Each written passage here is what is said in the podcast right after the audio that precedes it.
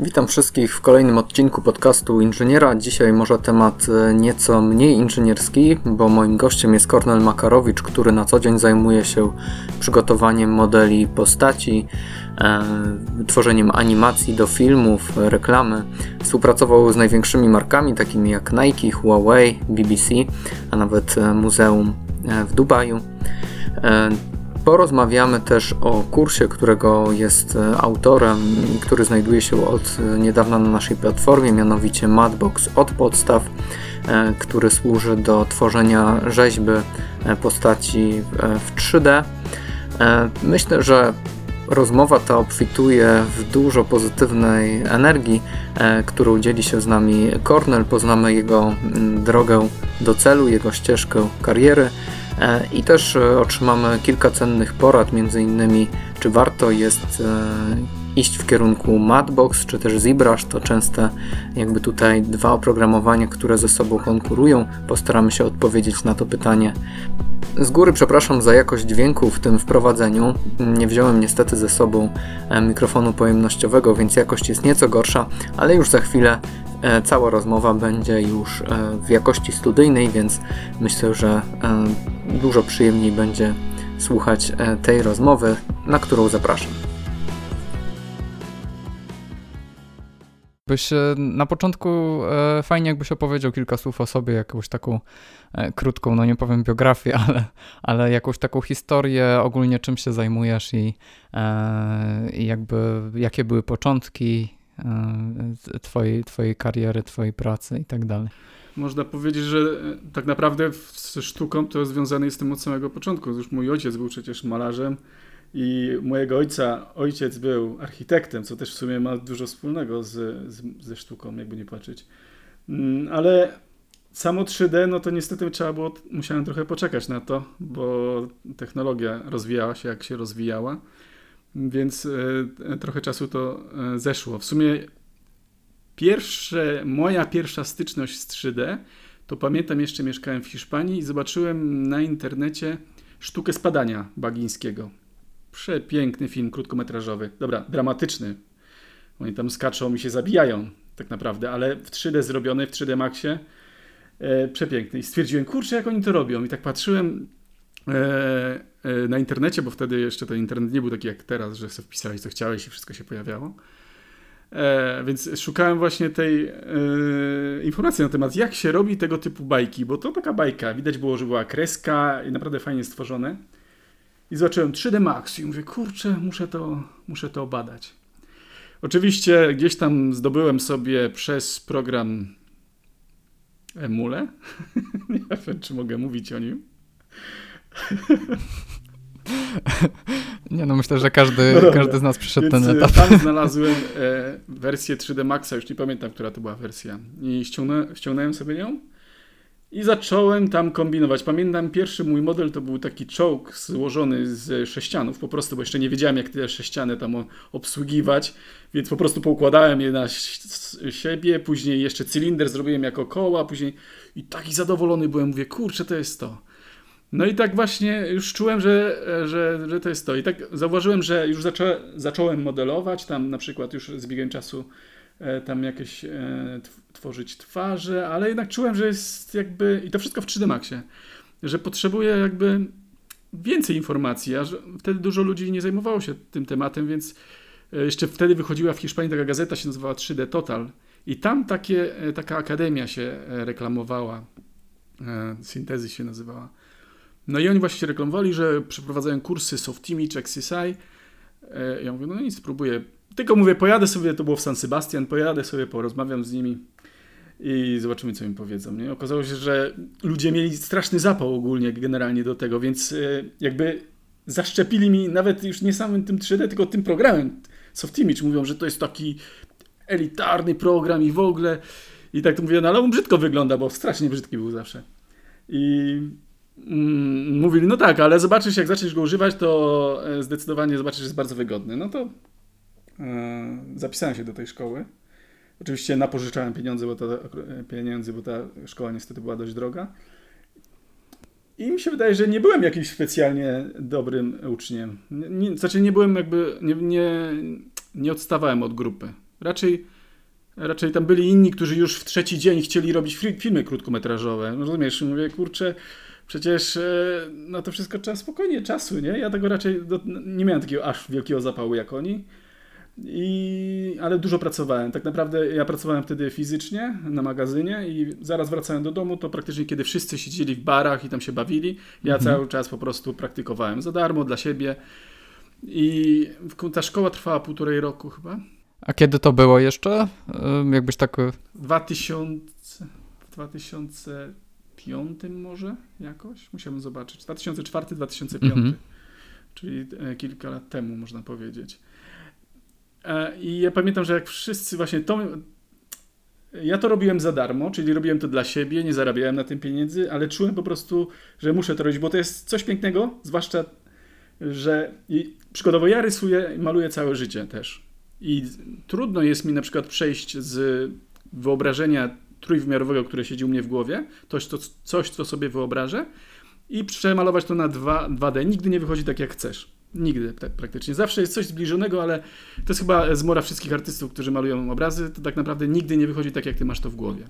A 3D ma to do siebie, że zawsze to, co sobie wyobrazisz w głowie, zrobisz w 3D, ale dosłownie wychodzi zawsze tak, jak chcesz. Ale nie, nie to ni mniej, ni więcej, po prostu idealnie tak samo.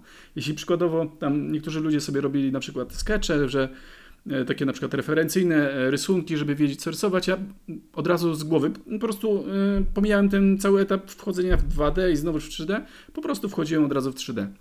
I to mnie urzekło właśnie w 3D, że nie ma tego, tego tej, jakby tej przemiany między wyobrażeniem 3D, później w, na wymiar 2D, czyli kartka, tylko od razu idziesz, tak jakby połączenie jest bezpośrednie. I to jest coś pięknego. I to jest właśnie, mi się wydaje, że 3D y, właśnie daje taką możliwość nieograniczoną tworzenia. No, to była taka historia krótka mniej więcej. Tam było więcej rzeczy oczywiście się wydarzyło w międzyczasie. Mhm. Ale, to, ale to w tych czasach jakby to było jako taka E, powiedzmy nowość, że to był taki jakby gorący, gorący temat i ludzie zaczynali się tym interesować, no bo to jednak e, chyba do, do jakiegoś tam okresu to mm, no ciężko było w sumie chyba zostać takim artystą 3D. W zasadzie nie wiem, jak nawet ciebie tytułować, czy to, jest, czy, czy to, czy to nie brzmi banalnie artysta 3D, czy, czy jak, jakie w ogóle jest tutaj e, tytuł, jakby jeżeli miałbyś się określić. Właśnie, to jest dobre. Tak naprawdę nie, nie wiadomo, jak to określić. Tak naprawdę e, ja. To, czy, czy, czy, to jest art, sztuka? Nie, to jest jednak sztuka w jakiś sposób. Można, tak nas nazywają artyści 3D. E, aczkolwiek też jest wielu, mhm. którzy nie są artystami, po prostu są bardzo techniczni. Zależy, co robisz tak naprawdę. Jeśli e, tworzysz przykładowo organiczne rzeczy albo wymyślasz po prostu jakieś postacie, jest tam jednak ten faktor kreatywny, no to można powiedzieć, że można się siebie określić jako artysta, nie? Ale są też ludzie, którzy po prostu mm, robią bardzo techniczne rzeczy i bardziej czasami do architektury podąża albo do mechaniki niż, niż sztuki i często się tak dzieje, więc tak naprawdę nigdy jakoś bo artysta to jest bardzo wielkie słowo. I ja szczerze mówiąc nigdy go nie lubiłem używać i jakoś tak mhm. Znaczy to po angielsku może e, po prostu z tego 3D artist gdzieś no. tam po prostu mi, e, mi chodziło po głowie i dlatego tak to przetłumaczyłem, ale rzeczywiście zawsze po polsku jakoś to tak. brzmi bardziej wzniośle chyba za, takie, za bardzo nawet mi się wydaje. No z drugiej strony wiesz, e, teraz artystą to chyba każdy się uważa, tylko wystarczy wejść na Instagrama i zobaczysz, że tam każdy jest artystą. Zrobił trzy zdjęcia i jest artystą. Więc aż to słowo takie jest nadużywane, że aż... Mhm. Ja niestety, nawet jak ja wysyłam jakieś maile do studii, to ja chyba nawet nie określam się jako artysta. Ja po prostu jako freelancer albo e, jednoosobowa. Mhm. Pytam dlatego, że po prostu tak e, patrzę z perspektywy osoby, która, która nie wie nic o tej, o tej mhm. branży i gdzieś tam, no nie wiem, ma ten cel postawiony przed sobą, że chciałoby zostać kimś, tak? Więc tutaj, jeżeli znalazłoby się to określenie, to pewnie znalazłoby się też różne materiały Oczywiście. online, e, które, które na przykład pomogłyby w dotarciu do tego celu. Dlatego tak po prostu szukam tego słowa, choć nie jest to dla mnie jakieś tam super ważne, żebyś teraz teraz się określił, ale myślę, że jeżeli ktoś wpisze 3D art, artysta 3D, mm. tak, e, rzeźba 3D, e, animacja, e, to, Tak. to, to jakby to są tematy, w których ty się No, czujesz ale dobrze, posłuchaj, tak? to jest bardzo prosta sprawa. Tak naprawdę kiedyś, kiedy jeszcze nie wymyślili ani farb, ani pędzli, to malowali kijem gdzieś tam na plaży, cokolwiek. Później w jaskiniach, czyli narzędzie się zmieniło, ale sztuka nadal była ta sama. Później malarstwo olejne, czy tam rysunki, jakieś inne historie, to już było dość prymitywne, ale nadal to była sztuka, narzędzie się zmieniło. I teraz jesteśmy e, w takim czasie, jakim jesteśmy, gdzie narzędzie się zmieniło, ale czynność nadal jest ta sama tak naprawdę. Tworzymy. Tylko wtedy, kiedy tworzymy, a nie kiedy odtwarzamy, chociaż w sumie ci, co odtwarzają, to są twórcy, także no nieważne. Można powiedzieć, że to jest już zdecydowanie sztuka, nie? Są naprawdę fajne rzeczy. Można, tylko narzędzie się zmieniło, tak jak to jest, e, sam program jest takim młotkiem, który, który się po prostu trochę jest bardziej nowoczesny, nie? Młotek i dół to można rzeźbić e, w wirtualnym Mhm. E, No i odbiorca się zmienił, bo teraz to wszystko jest przez, m, przez sieć idzie, nie? Także mm, tak to wygląda. No, się trochę zmieniło, ale koncept mi się wydaje, że jest ten sam. Ja uważam, że jeśli ludzie, ludzie którzy, którzy interesują się 3D, e, to mi się wydaje, że już wiedzą, co chcą robić tak naprawdę. Nie? Może przychodzą ze świata właśnie sztuki tej e, tradycyjnej, czyli malarstwo rysunek, są ludzie, którzy też e, dużo grają, z tego co e, spotkałem się właśnie tam z niektórymi uczniami. Mm, To dużo grają i mm, też chcieliby tworzyć własne gry. To też jest dobra motywacja, mi się wydaje. Ja generalnie pracuję głównie w filmie, reklamie. E, Gier nigdy nie robiłem. Raz miałem chyba takie, taki epizod, którego w sumie nie ma, nie ma co o- o nim mówić. Ale e, zdecydowanie to są reklamy i filmy. No. Mhm. W sumie to też przerwałem ci tą historię, tą, tą dygresją, a, a zakończyliśmy na tym, że skończyłeś e, jakby to szkolenie A, tak. w Hiszpanii e, i jestem szczerze mówiąc ciekawy, co tam dalej, żeby Aha. tam ułożyło nam się No to w sumie dobrze. w całość A jakoś. więc y, jak już skończyłem tę szkołę, to mieliśmy taki końcowy projekt do wykonania, tak jak w każdej szkole, żeby jakoś ten tytuł dostać. Tam, tytuł jest jakiś strasznie długi, technik, ekspert od efektów specjalnych dla telewizji, kina i gier i takie historie, tylko po hiszpańsku. Em, I miałem dwie opcje. E, dostać się do studia, które się nazywało wtedy Blur chyba, Dobra, nie, nie wiem, nie pamiętam jak się nazywało to studio, kurde, to było w Galicji, e, w Santiago de Compostela. Dobra, w każdym razie mogłem się dostać do tego studia e, jako praktykant lub do studia, e, lub pracować jako praktykant za darmo, lub pracować już przy konkretnym projekcie w takim studiu, które się nazywa Baleuco w Durango. E, To jest kraj Basków też w Hiszpanii. No i oczywiście e, wtedy pracowałem e, zupełnie w innej kwestii, czyli składałem wiatraki e, te e, elektrownie wiatrowe e, w, e, w innym mieście. Zarabiałem bardzo ładnie, e, bardzo dobrze zarabiałem. E, Była to dość szkodliwa praca. Klimat był bardzo fajny, ale ja czułem, że to nie jest moje. Po prostu, że to nie jest to, co chcę robić. Czułem, że jednak e, zawsze mnie ciągnie do tych artystycznych e, e, stref i mimo pięknych zarobków, naprawdę świetnej ekipy i stałego kontraktu, czyli praktycznie mógłbym pracować tam do dziś, e, to po prostu zrezygnowałem z tamtej pracy, żeby pójść właśnie e, na trzymiesięczny kontrakt do studia Balełko za za naprawdę grosze. W takie grosze, że szok. Więc e, to było tak jakby ryzyko. E, też automatycznie musiałem zrezygnować z mieszkania, musiałem zmienić mieszkanie na bardzo tanie, na, na takie, które byłoby mnie stać, ale wiedziałem, że dając krok właśnie w kierunku tego studia, pracować przy tej produkcji, był to film animowany, się nazywał Black to Demon, co się okazało, bo nie był najlepszy, był bardzo zły. E, No na serio, tam można go zobaczyć gdzieś na internecie. Nawet chyba na IMDB jest, e, ma tam swój rating bardzo niski, ale to nie ma co się dziwić. Więc e, w każdym razie No ale, ale brałeś udział w, przynajmniej w prawdziwej to, była produkcji. tak? ta, to było to wsadzenie nogi w ten świat, wiesz? To był ten pierwszy krok, który e, dostałem bardzo dużo rzeczy i byłem niedoświadczony przede wszystkim, bardzo dużo rzeczy do robienia. Całe e, otoczenia e, były tam do wymodelowania, do, w sumie tylko modelowałem. Zajęło mi to już, nie pamiętam, kilka miesięcy. No i po skończeniu tego filmu y, nie byłem jakoś tak specjalnie zadowolony. Myślałem, że jednak mm, nie, wie, nie do końca wiedziałem, jak będzie, jak będzie wyglądała ta cała moja przyszłość, ale byłem na tyle pewny, że, że troszeczkę praktyki nabrałem, że mogę stworzyć własne demo. I wtedy, kiedy skończyłem ten projekt, no, nie, no to już miałem trochę ciężej z pracą, więc siedziałem w domu i tworzyłem demo. Zajęło mi to. E, demo Reel to jest taka e, krótka wersja, e, taki filmik, w którym ty pokazujesz, co potrafisz. Więc przykładowo ja od samego początku wiedziałem, że chcę modelować i teksturować, czyli takie rzeźbienie i malowanie, można powiedzieć. Nie? Tam ogólnie 3D to naprawdę ma bardzo dużo dziedzin, czy tam kategorii, ale to, co mi się najbardziej podobało i co czułem, że mnie ciągnie, dosłownie sprawiało, że mi się jeżył włos na, na, na dłoniach, to, czy tam na głowie, w sumie na głowie nie, bo nie mam, ale wtedy miałem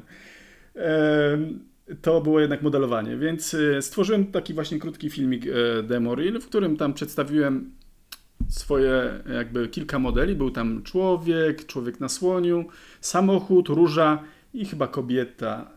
Tak, i wszystko było w takim surrealistycznym klimacie, także nie tylko chciałem pokazać, że potrafię modelować i że znam się na anatomii e, ludzkiej czy zwierzęcej, ale też, że mam wyobraźnię, więc wiedząc o tym, E, że klient na pewno szukał ludzi kreatywnych, więc chciałem to mu jakoś po prostu zaserwować w takiej wersji e, tej demo. E, wtedy jeszcze byłem na tyle chyba nie, nie, nieogarnięty w tej kwestii, że nagrałem moje demo na DVD, na CD-ki chyba, przykleiłem fajną tam okładkę i takie inne i wysyłałem pocztą zwyczajną, taką zwyczajną pocztą w kopercie. Nikt nie odpowiedział, kompletnie. I wtedy pomyślałem, że coś robię nie tak. I mówię, kurczę, coś nie gra. Więc y, popytałem się kolegów, mówię, jak ty w ogóle, jak szukacie projektów? I mówią, no kurczę, słuchaj, wchodzisz na internet, szukasz jakichś studii, patrzysz na e-mail, no i wysyłasz przez e-mail po prostu. I mówię, no kurczę. No i wtedy zacząłem właśnie wysyłać te swoje maile do wszystkich studii, właśnie głównie do Barcelony. Barcelona zawsze była jakby moim takim oczkiem w głowie, to bardzo piękne miasto zresztą. I zacząłem wysyłać. Wysyłałem, i to nie przesadzam, tysiące maili. Do tego stopnia, że mnie mm, blokowali za spamera, moje konta często. Po prostu wysyłałem, brałem, szukałem studii, przykładowo wpisywałem studio w takim, takim mieście. Wysyłałem i do Barcelony, wysyłałem do całej Hiszpanii, do Stanów Zjednoczonych, do Chin, wszędzie praktycznie. E, więc e, jak wysyłałem, to to mnie blokowali. Na tysiąc maili, które wysłałem, dostałem może 10 odpowiedzi, które i tak były negatywne, powiedzieli, o fajna praca, ale niestety nie potrzebuję nikogo w tym momencie. No i ale to aż tyle jest, e, było tych firm, e, jakby aż tak ten rynek bogaty jest w Hiszpanii, że, że jak aż tyle miałeś e, możliwości. No bo nie tylko Hiszpania była, wiesz, to był cały świat tak, tak naprawdę. I stworzyłem sobie taki mail, jakby taki standardowy mail z tekstem cześć, nazywam się Cornell, tam po angielsku i po prostu nie tylko, wiesz, Wtedy jeszcze nie było aż tak dużo 3D samego w sobie, ale były produkcje audiowizualne, czyli filmy. Filmy, reklamy, oni jeszcze, może nie było aż tak dużo tego, mm, to było głównie telewizje i filmy, e, wytwórnie filmowe i rekla agencje reklamowe. Tego jest dużo, tego zawsze było dużo. Tylko, że swego czasu nie było, nie było aż tak dużo 3D w tym wszystkim. Więc ja pamiętam, naprawdę wysłałem bardzo dużą ilość. I pamiętam, miałem ostatnie pieniądze, mieszkałem wtedy w tym Durango i wysłałem jeden mail do studia, które, które nazywało się Moloch Studio e, z Barcelony i mówią, no nie mamy pracy, to mi odpowiedzieli, nie mamy pracy, ale chętnie byśmy Cię poznali. Za ostatnie pieniądze zrobiłem te 700 km samochodem, żeby ich poznać po prostu. Oni mówią, e, ale przecież mówiliśmy, że nie masz pracy. Ja mówię, ale jakby nic nie tracę samym, znaczy w sumie więcej mogę zyskać poznając ludzi niż nie poznając. No i sam fakt, że urzekło ich to, że tyle kilometrów zrobiłem na drugi dzień, specjalnie przyjechałem żeby ich poznać w ogóle, to e, załatwili mi e, interview. To się nie mówi interview. Jak to się nazywa? Rozmowę. Tak, rozmowę o pracy z, tak, mhm. z telewizją hiszpańską. No i tam rozmawiałem. Oczywiście strasznie źle się sprzedałem, bo myślałem, że skromność to jest mówienie źle o sobie. To nie, w ten sposób nie działa. Trzeba się dobrze sprzedać. No i powiedzieli, że fajnie, ale dadzą mi znać i nic nie wyszło, ale fakt, faktem zmotywowało mnie to do jakby dalszego wysyłania, więc wysyłałem po prostu e, na maksa dalej do wszystkich studiów. Pamiętam, było takie studio Motion Pictures, to bardziej była wytwórnia albo dystrybutor filmów w Hiszpanii. I oni właśnie zaczynali robić taką produkcję Glampers się nazywała, to była taka bajkowa produkcja i tam dostałem po prostu kontrakt na chyba rok czy coś takiego. W tym samym czasie robiłem też projekty dla innych studiów i to wszystko się rozpędzało. Rozumiesz, są ludzie, którzy mają kontakty i od razu, mam kolegów, którzy od razu startują do góry i od razu zarabiają piękne pieniądze, mają dużo kontaktów, fajnie i są szczęśliwi. A są ludzie, którzy, tacy jak ja na przykład, którzy zaczynają od zera e, i to się troszeczkę powoli e, dzieje, ale się dzieje. Jeśli człowiek jest pracujący, bardzo pracowity i naprawdę spędzasz dużo czasu i rozwijasz siebie, to nie ma wyjścia, żeby nie. Bo wiadomo, że talent to jest jedna rzecz, ale e, pracowitość mi się wydaje. Ja teraz, dopiero teraz, po tylu latach, i to jeszcze kilka dni temu, zdałem sobie sprawę, że to tak naprawdę pracowitość jest najważniejsza w tym wszystkim. Ty musisz cały czas praktykować. Ja przykładowo w tym momencie, na dzień dzisiejszy, mm, robię kilka projektów na raz. Jestem zawalony robotą. Nie narzekam, bo uwielbiam tą robotę. Po tylu latach nadal czuję tą miskrę. E, ale wiem, dlaczego mam tą robotę. Tylko dlatego, bo dużo w pracy w to włożyłem. Sta- Staram się być jakby za każdym razem, kiedy pracuję przy jakimś projekcie, staram się zawsze trafić w gusta klienta, żeby, ni- żeby było jak najmniej poprawek. Bo klient nie chce poprawiać, nie chce dyskutować z tobą, on chce po prostu dostać produkt. On go oczekuje i on chce, żeby ten produkt był dobry. E, W sumie teraz na przykład robię reklamę mm, w takiej telefonii komórkowej. To jest po polsku chyba. No. E, I e, robię takie na przykład kwiatki, które tam będą gdzieś tam latać. Nie? I staram się robić jak najlepiej po prostu te kwiatki, żeby były idealne. Jestem tak zadowolony z tego, bo później one wyglądają realnie. Wiesz, rozumiesz, to jest szukanie per perfekcji. Po prostu pierwsze, możesz być zadowolony w pierwszy dzień pracy, ale zawsze jest ten taki mały błysk, który musisz tam wykonać. I szukanie tej całej perfekcji jest chyba w tym wszystkim najbardziej zabawne. Takie takie widzisz, mówisz, każdy ci powie, no dobra, ja bym to zostawił, a ty myślisz, "Mm, nie, tam jeszcze coś można zrobić. Taki jakiś błysk gdzieś i ogólnie naprawdę to jest bardzo zabawna praca. Oczywiście zboczyłem z, z toru, nie? Nie mówię o tym, co mówiłem.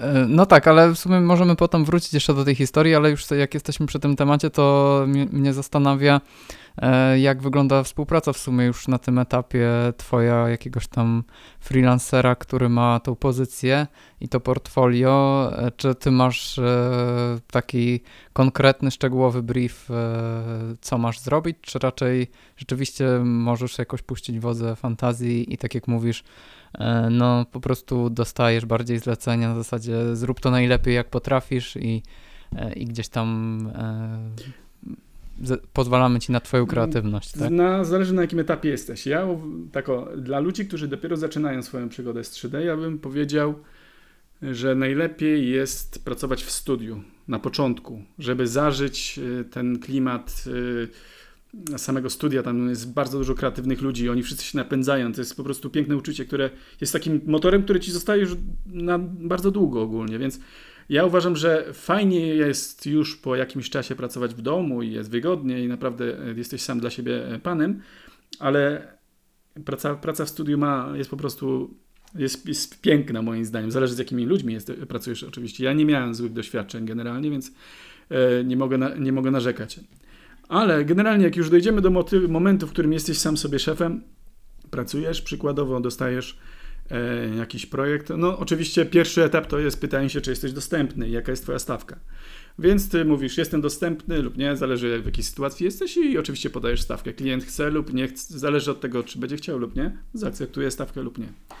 Więc załóżmy, że zaakceptował stawkę i e, oczywiście stworzyłeś już demo, czyli masz swoją e, jakąś tam reprezentacyjny filmik, który pokazuje, co potrafisz, więc klient wie, co potrafisz, mniej więcej. E, Ale wiesz, zawsze jest taka nutka jakby nieufności, ponieważ cię nie zna.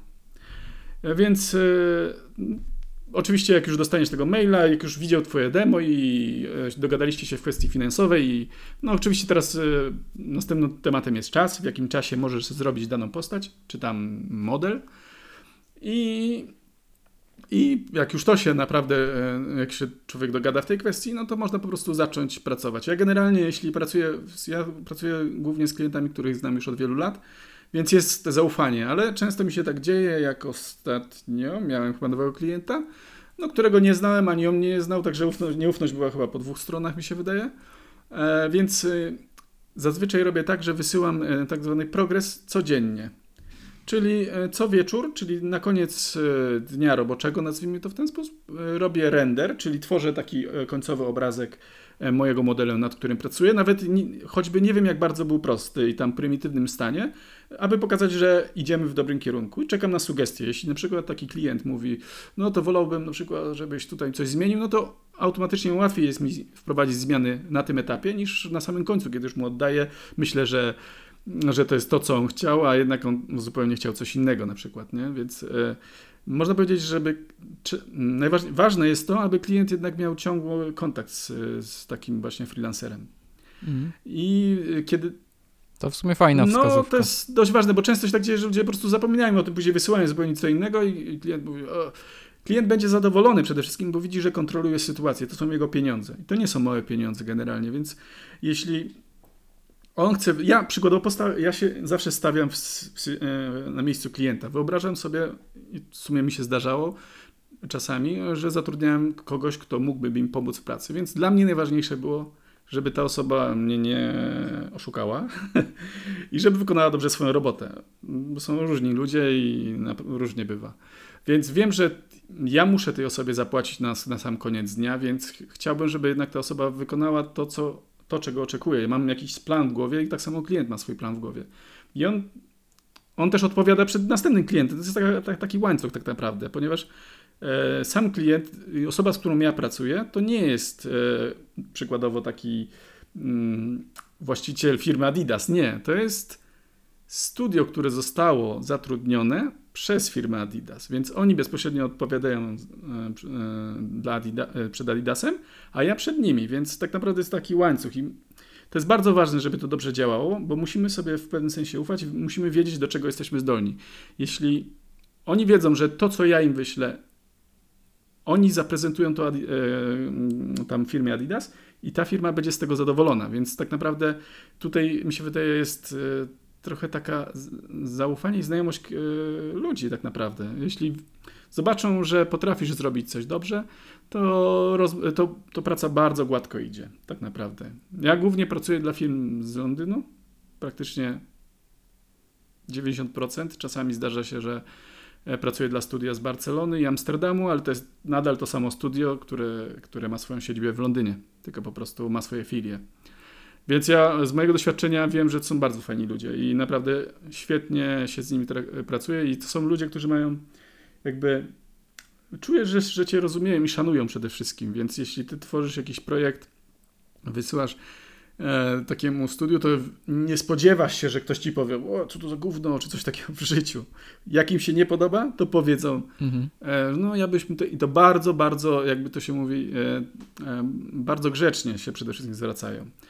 No i w każdym razie teraz w naszym, naszej pięknej epoce pandemii, nazwijmy to w ten sposób, używam narzędzi Zoom albo Slack, e, czyli taki czat, więc e, to jest następna dogodność, która pozwala właśnie ludziom, którzy pracują w domu, żeby utrzymać klienta w, w jakiejś tam wiedzy, że wie, gdzie jesteśmy, na jakim etapie. Więc przykładowo dzisiaj, jak pracuję nad jednym projektem, e, robię kwiatki Uwielbiam robić kwiatki. To jest piękna sprawa, bardzo, bardzo, bardzo, bardzo organiczne. E, ja robię już kwiatki od kilku miesięcy dla różnych rzeczy. Ja zauważyłem, że zaczynam wchodzić w pewną, w pewien tunel kwiatków, nie? Po prostu. Tak jak miałem swego czasu, robiłem krasnale.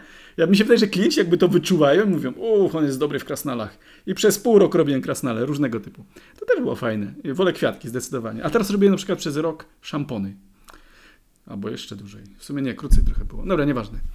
E, więc przykładowo mam, e, tak jak dzisiaj miałem, na przykład robiłem kwiatka, e, już nawet nie pamiętam co nazwa, coś z tyłu nie zapominaj. No i na przykład wysłałem klientowi screen, e, oczywiście to wszystko było bardzo prymitywne. No i klient mówi, no dobra Kornel, to może skoczymy na Zooma, nie? No ja mówię, oczywiście. I tam jeszcze jeden freelancer z Bułgarii, też był. E, no i oczywiście stworzyliśmy taki czat, porozmawialiśmy sobie, tak jak koledzy. Mm, później klient przedstawił na przykład swoje pomysły, pytał się, co my o tym sądzimy, jak to rozwiązać dane problemy. Także czujesz się aktywny w tym wszystkim, czujesz się częścią czegoś, to jest bardzo przyjemne tak naprawdę. No i po takiej, taka rozmowa trwała mniej więcej z pół godziny. Mm, po takiej rozmowie na przykład wiesz już na przykład, e, czego dzisiaj od ciebie oczekują. Nie? Przykładowo, jeśli ja robię teraz kwiatki, to oni na dzisiaj przykładowo chcą mieć kwiatki, które będą e, w jakiś sposób na płasko przedstawione, aby tam później e, móc wstawić takie kontrole. To jest rigging, to już jest zupełnie inna kwestia. Więc tutaj nie ma co tutaj poruszać tej kwestii, mi się wydaje, ale ogólnie to było takie życzenie klienta. Także jestem jakby, wiem co mam robić i to po prostu robię. Na koniec dnia im wyślę, podejrzewam to, co zrobiłem i będą, będą zadowoleni. Tak, mi- tak mi się wydaje. Mhm. No dobra, to teraz jak będę oglądał jakąś reklamę i te kwiatki z tego szamponu będą wylatywać, to rozumiem, że, że mogę podejrzewać ciebie, tak? O te Dokładnie, kwiatki. Dokładnie. Także tutaj wszystko, e, wszystko tak naprawdę, co oglądamy w reklamach. Ja wiem, że reklamy mają złą sławę generalnie, że piorą ludzie mózgi. Zgadzam się Mhm. całkowicie, nie? Mm, Ale jednak ma tą swoją kreatywną stronę. Reklama jest krótkim filmem. Są czasami tak bardzo dobrze zrobione reklamy, e, że uważam, że są. Wygrywają nawet e, nagrody. Ja robiłem reklamę Tok Tok. To jest e, reklama dla studia właśnie Glassworks Lon- Londynu, która wygrała chyba trzy nagrody British Arrows. To są takie, takie Oscary dla, dla reklam po prostu, coś w tym stylu. Nie? Także była bardzo kreatywna, wzruszająca. Ostatnio robiłem też reklamę e, supermarketu właśnie dla, e, dla Holandii chyba. I to też właśnie dla studio z Amsterdamu, to było Glassworks. Yy, moi znajomi jak to oglądali, to im się łezka kręciła wokół. No, no, reklama, reklama, ale jednak wzruszająca, jednak ma jakiś przekaz. Jest to krótki filmik i z reklamami o tyle jest dobrze, że się nie możesz znudzić. Bo przykładowo, jeśli pracujesz w filmie, tam na przykład jak robiłem taki serial Glampers, no to zajęło mi to chyba z rok. No i w końcu już po prostu człowiek się męczy trochę tym wszystkim robieniem tego samego. W reklamach jest o tyle dobrze, że zawsze robisz coś innego. Dzisiaj robię kwiatki, a jutro będę robił, nie wiem, na przykład przedwczoraj robiłem Mini Coopera, e, samochód. E, A jeszcze wcześniej robiłem właśnie butelki od szamponów, które nie, no może nie było jakoś mega kreatywne, ale nadal coś innego, jest jakaś odskocznia. Albo e, na przykład czołówkę do kanału Sci-Fi. To nawet nie wiedziałem, że istnieje taki kanał. Ostatnio się dowiedziałem, więc e, teraz na Halloween Mhm. przygotowujemy e, taką czołówkę do kanału Sci-Fi i tam miałem takie flaki porobić, takie rzeczy. No też fajne w sumie, nie? Trochę obrzydliwe, ale tak naprawdę fajne, nie? Także człowiek, a, bo robiłem e, jakieś Mhm. dwa lata temu albo trzy lata temu robiłem film dokumentalny na temat Neandertalczyka, to z BBC. I kurczę, dostałem oryginalną czaszkę Neandertalczyka w 3D zeskanowaną, taką prawdziwą, czyli to jest poznawcze, człowiek Mhm. naprawdę dużo poznaje. Mm, No i fajnie brać w czymś takim udział. Z drugiej strony siedzisz w kinie, nagle widzisz na sam koniec swoje imię, nazwisko i sobie myślisz, kurde, w jakiś sposób zapisałeś się na kartach historii. Niby to nie jest takie wielkie, ważne czy coś, mm, bo są ludzie, którzy robią większe rzeczy, ale nadal jest to, jest to coś. W jakiś sposób zapisujesz się gdzieś. Ten film będzie tam, on już będzie gdzieś w, w kinotece jakichś filmów i generalnie twoje nazwisko już stamtąd się nie wymarze. Więc o tyle, o tyle fajne. Z drugiej strony, z czego nie mam doświadczenia za bardzo, to są gry komputerowe, ale wiem, że Polska jest bardzo dobrym rynkiem, jeśli chodzi o to. Jeśli w Polsce bardzo dużo gier się robi, jesteśmy sławni na cały świat w tej kwestii. Więc y, mamy tutaj fajne studia i osoba, która chciałaby zająć się 3D em, i mieszkać w Polsce lub pracować w Polsce, no to, to gry to jest bardzo dobry, dobry punkt moim zdaniem. Mam, masz tutaj CD Rect Project chyba, a później, którzy są Mhm. naprawdę sławni, oni tam Wiedźmina zrobili, tam jeszcze Cyberpunka chyba. Ja kompletnie się nie znam na tym, także Tak, tutaj Nie pomo- nic nie pomogę, szczerze mówiąc. Ale wiem, że bardzo dużo ludzi uczyłem e, też tam na innych portalach, więc e, z wszystkich chyba uczniów, który, z którymi miałem do czynienia, to chyba skończyli w grach, tak naprawdę. Więc to taki jest Mhm. trochę znak, w którym to kierunku idzie tak naprawdę, nie? To nie jest źle, bo w sumie każdy robi to, co chce. Z grami to jest o tyle dobrze, że, e, że są popularne bardzo, mi się wydaje. No, no to prawda. Aczkolwiek ja ogólnie, gener- generalnie e, wolę filmy, nie? Mi się wydaje, że filmy są takie najbardziej ambitne z tego wszystkiego. No. E, Robiłem swego czasu w Barcelonie film pod tytułem 7 minut po północy. E, dramat maksymalny. Matka umiera na raka, dziecko nie może. Dobra, nie będę spoilerował tutaj, nie, ale w każdym razie dziecko sobie wymyśla takiego potwora wyimaginowanego, który mu tam pomaga przeżyć tą całą sytuację. I film pff, dobry, naprawdę dobry. Nawet ma wysokie notowania i tam była nawet taka obsada e, gwiazdorska, tam Sigourney Weaver, ta co w Obcym pracowała, a, pro, e, pracowała Mhm. się. No to podeślij linka, Tak, to, to może też myślę, że ktoś, kto będzie słuchał, to chętnie by też e, zobaczył. A głos Zresztą z tego pod... ja już jestem no, ciekawy. Taki film trochę smutny, nie? Ale, no, ale dobry. E, Jose Antonio Bayona był e, dyrektorem tego filmu, a tam też pracował Leslie Nielsen, ten co grał, jak on się nazywa? On jest sławny, on w liście Schindlera, Schindlera grał, Schindlera, on samego Schindlera grał. E, Nielsen, czy coś Mhm, takiego. mhm. On jest bardzo sławny. Taki głos ma głęboki. On właśnie e, miał, e, podkładał głos dla głównego bohatera, nie? W tym filmie. Także myślę, że można być zadowolonym z- z takiej pracy. Jak się robi takie. No gratulacje, no tak jakby chętnie też właśnie myślę, że, że warto też, żebyś mi podesłał jakieś portfolio też ze zdjęciami takimi statycznymi, to Tak. gdzieś tam też e, może to wplotę w tą, w tą rozmowę, żeby też osoby, które nas słuchają, a może jeszcze no, nie domyślają się do końca o co w Mm. tym chodzi, wszystkim, żeby po prostu zobaczyły i wtedy na YouTubie e, po prostu już będą miały pełny obraz tego, No czym się dzisiaj właśnie zajmujesz. będę aktualizował swo- swoją stronę, ale jest jeszcze jedna rzecz, na przykład, e, jako że kurs jest odnośnie Madboxa, Moodboxa, zawsze to źle mówię, Moodboxa. No, Tak? Ja myślałem, że to jest... bo jest mood, czyli Ja bym też ja powiedział też, Madbox. Ja wiesz, ile razy nagrywałem tutorial wcześniej, to tam wytniesz, nie? Jak nagrywałem tutorial wcześniej i nagrywałem go jako Madbox, a tak naprawdę to jest Moodbox, bo Moodbox to jest glina, wiesz, ten e, mood, nie? Ten, No tak, ale nawet myślałem, że po angielsku się czyta ja później Mad. słuchałem innych. To mód się czyta po angielsku, właśnie. tak? I źle po prostu musiałem to wycinać, zmieniać Aha. i mi, milion rzeczy. Mat Ma to szalony, no. faktycznie, Szalona, w sensie szalony. pudełeczko. Ale słuchaj tego.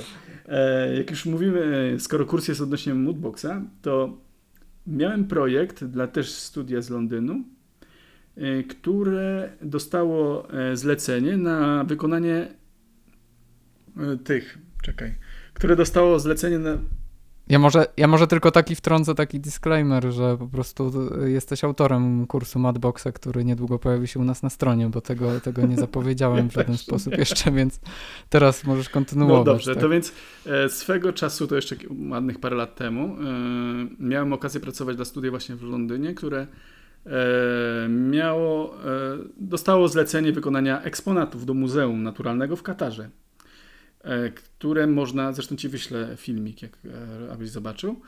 To było piękne, bo e, w tym projekcie zajęło mi to naprawdę ładnych kilka miesięcy. Pracowałem tylko i wyłącznie w Moodboxie, czyli E, Ja tworzyłem modele, e, tam jaszczurki, postacie rekiny i ryby, naprawdę bardzo dużo, e, króliki, zające, bardzo dużo tego wszystkiego, tylko w Moodboxie. Wysyłałem to klientowi i klient to drukował w drukarce 3D. I skorpiony na przykład. I wyobraź sobie, że był do zrobienia rekin, rekin wielkości 4,5 metra do wymodelowania, czyli musiał być bardzo dokładny, więc ja to zrobiłem e, w Moodboxie. To zamieszczę na swojej stronie, bo jeszcze w sumie nie zaktualizowałem tego, powinienem dawno to zrobić. Także można zaaplikować, jeśli ma się trochę szczęścia, e, sam program, program Madbox do po prostu takich rzeczy. Teraz tysiące ludzi chodzą w tamtym Muzeum Naturalnym w Katarze i widzą rzeczy, które są robione przez właśnie Mad- Moodboxa. To jest coś pięknego. Przykładowo są e, obiekty, e, jako że 3, e, drukowanie 3D ma swoje jakby limit, limity przez po prostu wielkość, Mm, Przykładowo taki skorpion wielkości może 10 cm został wymodelowany przeze mnie i od razu wydrukowany na takiej samej wielkości. Także tam nie było nawet żadnych, e, żadnych zmian, nic takiego. Trochę gorzej było w przypadku rekina, który był olbrzymi, więc to trzeba było ciąć i naprawdę kombinować. Lub w, w przypadku ryby kawa kawa, to jest jakiś tuńczyk, e, które też jest spore, więc musiałem e, wymodelować te obiekty jakby pocięty, ten sam, ta sama ryba musiała być pocięta, żeby później wydrukować i ją złożyć do kupy. Coś w stylu klocków. Mhm.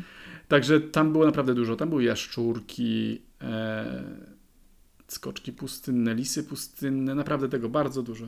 Ale to, to zaraz, zaraz, bo jakby tutaj, no to już nie jest twoja wyobraźnia, to jest muzeum, jakby to musi być wiernie Tak. odtworzone, więc ty nie możesz jakby się domyślać. No domyślam się, że nigdy gdzieś tam na żywo nie widziałeś skoczka pustynnego, czyli dostałeś jakieś po prostu materiały, ilustracje i jakby to miało ci wystarczyć? Czy... Mm, niby tak powinno być z założenia, ale nigdy tak nie jest tak naprawdę. E, klienci są leniwi chyba z, z, z, natury, mi się wydaje, bo zazwyczaj mówią, podają mi łacińską, łacińską nazwę e, danego zwierzaka i mówi poszukaj sobie w internecie. I dosłownie tak to wyglądało. Ja dostawałem nazwę i szukałem w internecie. Pokazywałem, czy to na pewno ten zwierzak. Klient wysyłał to do, do Kataru, oni mówili, tak, to ten zwierzak. Więc e, odsyłali, tam trochę, taka, trochę to szło, w sumie jeden dzień, to wszystko takie, takie dogadanie się, ale generalnie bardzo rzadko. Są studia, bardzo fajne, na przykład e, Art and Graft też z Londynu, e, z którymi robiłem reklamy bardzo, na bardzo wysokim poziomie, naprawdę fajne.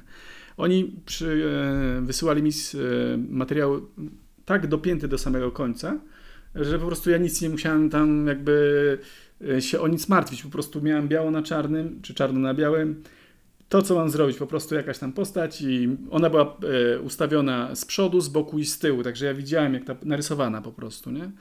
I z tym studiem już od dość dawna nie pracuję. Nie wiem, może nie mają projektów 3D w tym momencie, ale naprawdę e, bardzo profesjonalni. Zwłaszcza, że robiłem też dla nich czołówkę dla chińskiej telewizji dziecięcej która do tej pory się tam pokazuje w całych Chinach. Rozumiesz, takie coś pięknego i z nimi naprawdę profesjonalnie się pracuje. Także wszystko zależy od klienta. Głównie mówią, a liczymy na Twoją kreatywność, mam nadzieję, że coś wymyślisz. To jest nazwa zwierzaka, zwierzaka, które chcemy, nie? A i te zwierzaki na przykład do tego Muzeum e, Naturalnego w Katarze miały być w jakichś pozycjach i nie do końca nam mówili w jakich pozycjach, więc człowiek kombinował i tak szukał tych najbardziej jakby atrakcyjnych pozycji dla, dla zwierząt na przykład, nie? Ale to naprawdę są plusy, to nie są minusy, bo dają ci wolną rękę, którą możesz sobie tam e, po prostu mhm. zrobić co chcesz tak naprawdę i fajnie, bo czujesz, że to jest twoje, wiesz, to nie jest coś, co mm, mhm. tam jesteś maszyną, którą cię tam ktoś jak kukiełką steruje, tylko ty po prostu sam tworzysz. Więc jeśli ktoś ma naprawdę taką kreatywne zapędy, no to ta robota naprawdę mi się wydaje, że jest fajna. No. Zastanawia mnie tylko jedna rzecz, bo tam wspomniałeś w sumie o tym e, skanowaniu. E, I czy, nie, czy to nie pójdzie w, w, końcu w tym kierunku, że będzie taki jakiś skaner przenośny, który szybko zeskanuje w sumie nawet taką wiewiórkę, czy tego skoczka, czy no rekina może trudniej, tak? No, ale, nie... ale kwiatka to myślę, że, że bez problemu gdzieś tam bardzo dokładny skan już można wykonać. No i pytanie właśnie, e, czy twoja praca jakby w przyszłości nie zostanie jakoś Wyparta. szybko zastąpiona w tym zakresie na przykład. Przy, przykładowo, no bo wiadomo, że tutaj szerokie pole zarysowałeś, są też abstrakcyjne jakieś e, wizje, które tworzysz, które oczywiście nie da się e, jakoś zeskanować, tak? Ale, ale tutaj przykład kwiatka i skanera, to jak ty to I, widzisz? To znaczy każdy się tym martwi tak naprawdę. Każdy myśli, że mm, przyjdzie taki moment, że nie będziemy już potrzebni, ale mi się wydaje, że teraz już nawet lekarze się teraz tym, tym martwią, bo teraz są roboty, kucharze, bo są przecież roboty do, do kucharzenia. Sam robiłem prototyp robota, który miał tam e, kucharzyć. Myślę, że e, jakby przykład do, są rzeczy, których po prostu nie da się zrobić, nie da się zeskanować. To są rzeczy, które wymyślamy, czyli kreatywność. Jeśli ja z, rozmawiając z moimi znajomymi, którzy zna, też pracują w tym fachu, wszyscy jakby jednogłośnie myślimy, że chyba musimy się przesunąć w kwestię cartoon, bardziej e, takich postaci rysunkowych, które sobie po prostu wymyślamy, ale na razie nikt tego nie robi, tylko każdy mówi, jakby jest jakaś tam gdzieś obawa w powietrzu, ale e, nikt tego nie robi. Tak naprawdę e, do tej pory, mimo tego, że już mamy technologię skanowania i w ogóle, ja robię nadal obiekty, które istnieją, czyli w tym momencie na przykład modeluję bluszcz, który mam dosłownie za rogiem, więc myślę, że E, struktura samej, przykładowo jeśli ty coś skanujesz e, takim skanerem, on wytwarza chmurę punktów, później ta chmura punktów jest przetwarzana e, w siatkę. Chaotycznie, trójkąty, bardzo brzydka i praktycznie on, można ją tylko obrócić, ale nie zanimujesz jej, czyli nie użyjesz jej do filmu. Musisz ją odtworzyć, czyli już to już wtedy człowiek musi robić. Więc po co mhm. tracić tyle czasu na to wszystko, żeby tutaj skanować, zmieniać chmurę punktów w geometrię, później zrobić tak zwane retopology, czyli odtworzenie tej całej geometrii żeby później tak naprawdę być w punkcie wyjścia, co zajmie dużo czasu, a taki gość zrobi to w pół dnia na przykład.